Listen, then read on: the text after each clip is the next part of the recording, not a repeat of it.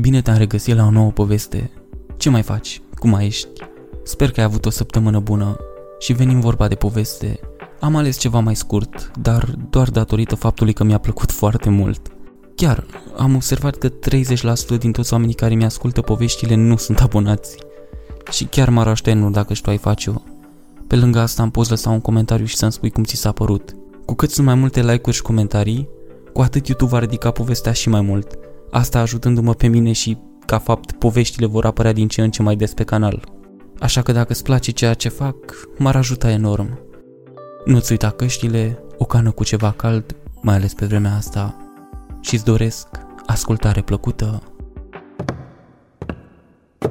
Nu există liber arbitru. Acestea sunt primele cuvinte pe care le-am citit vreodată. M-am trezit cu ele în fiecare zi timp de mulți ani. Erau scrise pe un panou. Semnul era atârnat deasupra rândului opus de paturi din hambarul de dormit. Nu am amintiri dinainte de fermă. Am presupus că m-am născut acolo. Niciunul dintre copiii de acolo nu știa de ce ne aflam aici sau de unde veneam. Nimeni nu știa nici măcar de cât timp eram la fermă. Unii copii au îmbătrânit, alții nu au îmbătrânit. Nu mi-amintesc prea multe, dar asta se întâmplă că nu ți se dau prea multe de ținut minte. Îmi amintesc că din totdeauna mi era o foame delirantă. Eram hrăniți cu trei mese mici pe zi, dar înainte de fiecare dintre ele, directorul, Ranon Xinon, ne punea să ne uităm cum stropește pe mâncare câteva picături de lichid transparent dintr-o sticlă maro fără etichetă. Apoi servea în spatele unei uși de oțel și strecura fiecare masă printr-o fereastră, astfel încât să nu știi niciodată dacă mâncarea ta a fost otrăvită. Cei mai mulți dintre noi dansau pe marginea mâncărilor. Nimeni nu era nerăbdător să se arunce în ea.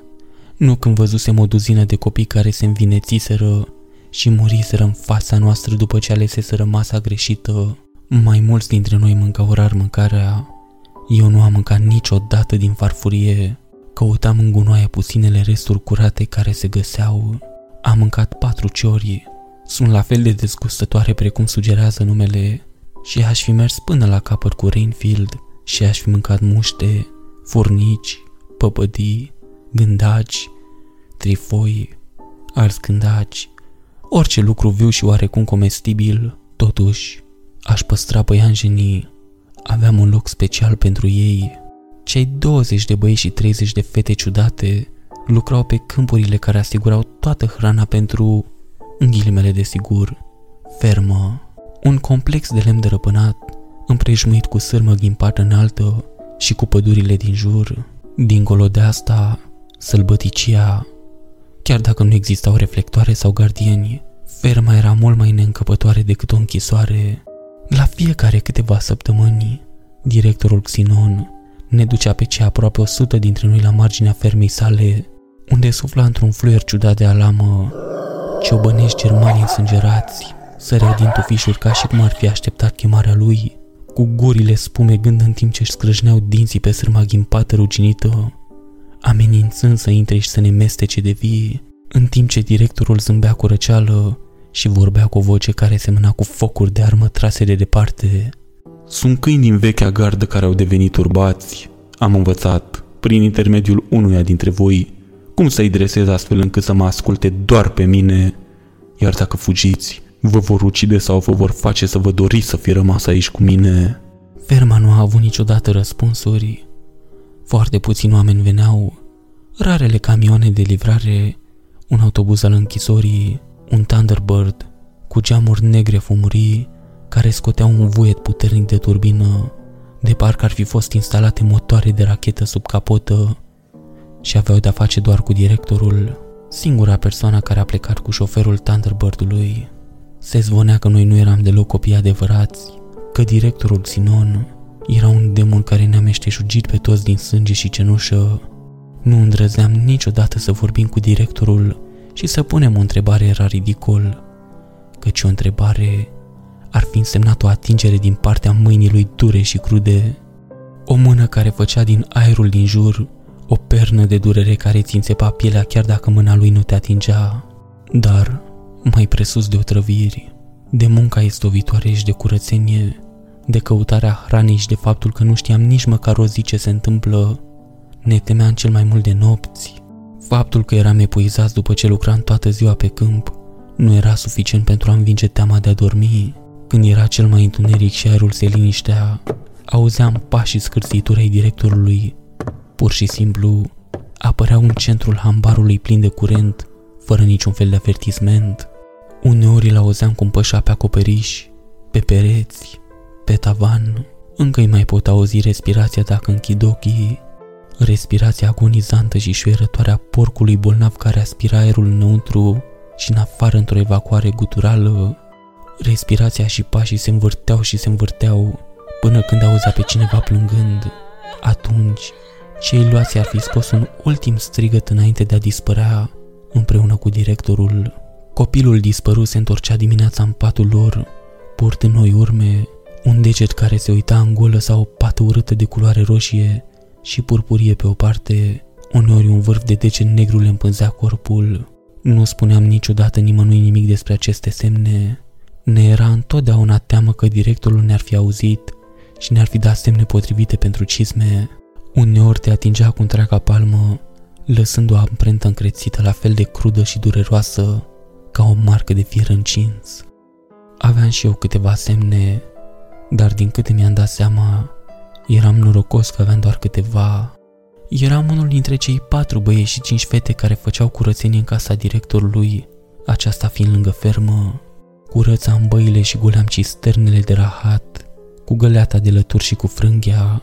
Am curățat băile și în cele din urmă am găsit câteva scânduri de tavan desprinse deasupra toaletei când am frecat după mucegai. Stând pe pervazul ferestrei, erau chiar deasupra toaletei. Am început să mă gândesc. Aceasta a fost viața mea timp de ceea ce mi s-a părut a fi fost mai mulți ani.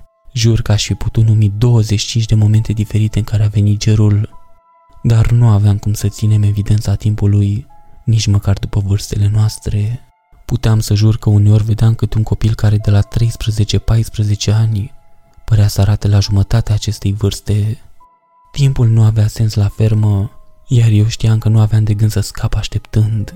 Când m-am trezit într-o dimineață și am găsit o amprentă roșie și fierbinte a directorului Renon Sinon pe brațul meu, un plan neclar, indus de foame, a apărut din ceața creierului meu. M-am dus în locul special de lângă cisterne, unde păstrasem fiecare păianjen văduvă neagră pe care îl întâlnisem.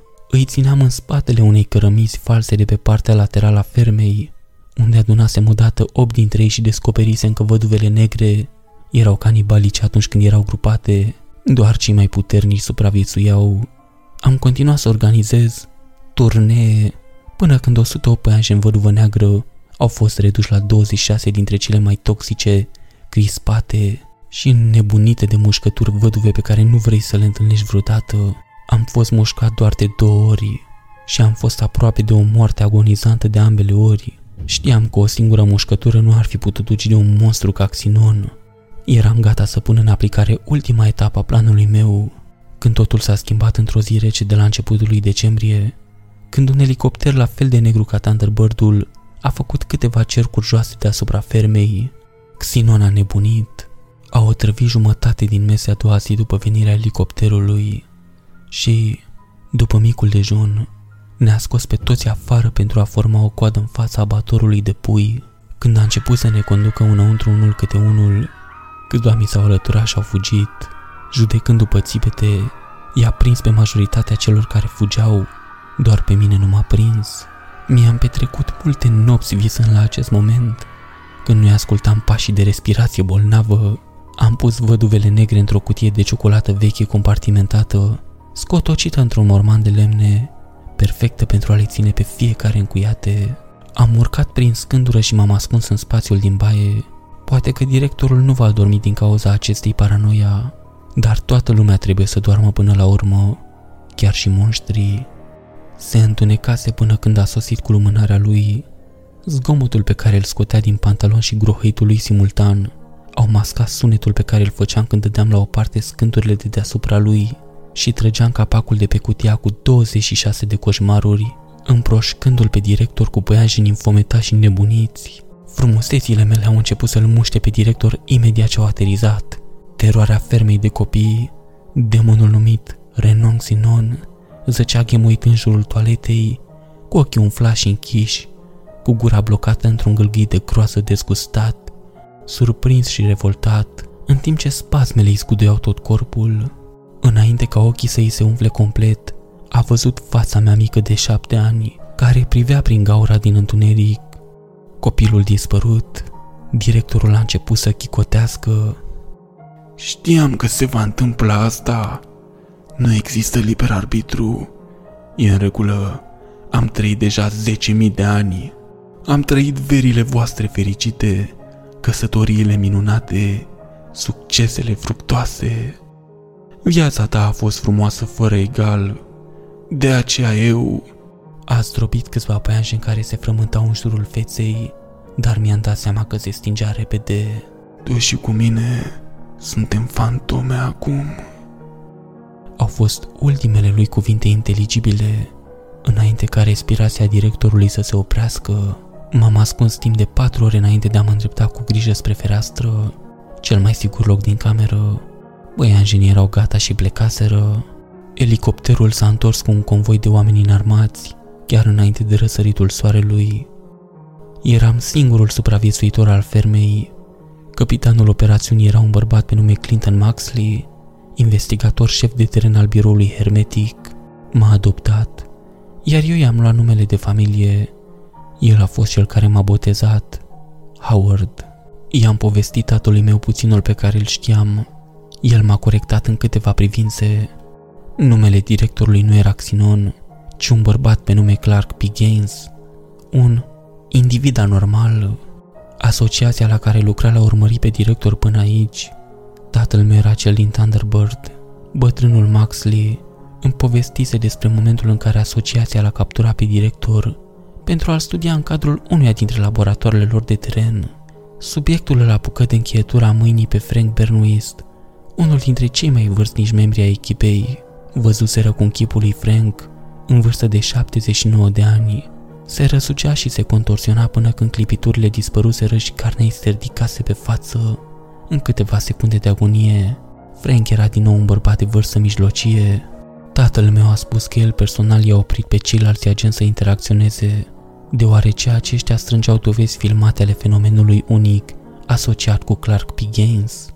Frank era cunoscut ca fiind un luptător formidabil, dar era neputincios la atingerea lui Gaines. De fiecare dată când mâna lui Gaines ateriza pe carnea goală a lui Frank, acesta țipa, devenind mai puber cu fiecare secundă.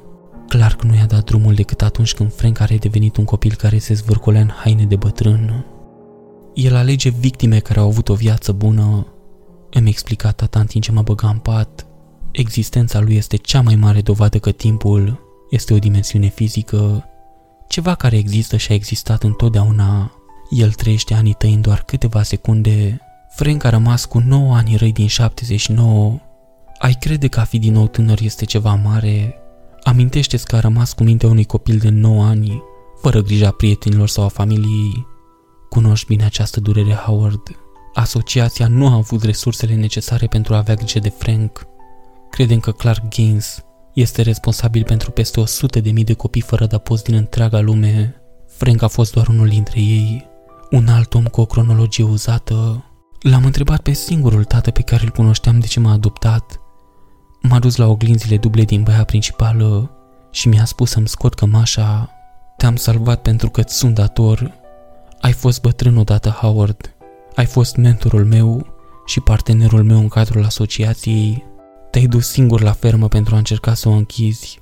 Am sperat că-ți vei aminti orice despre trecutul tău, dar văd că directorul a ajuns și la tine. M-am uitat în spatele meu, folosind setul de oglinzi pentru a-mi vedea pentru prima dată propriul spate și văzându-l acoperit de urme de mâini. Asta se întâmplase cu mulți ani în urmă, adevărat după spusele directorului. De atunci eram o fantomă printre cei vii. Mi-a fost greu chiar și să dorm, mai ales acum. În ultimele nopți, am auzit atât pașii directorului, cât și respirația răgușită lângă patul meu de om bătrân. Tatăl meu nu mi-a spus niciodată că au găsit cadafrul directorului, Știu că mă vrea înapoi la ferma lui, mă vrea înapoi, își vrea toți copiii înapoi.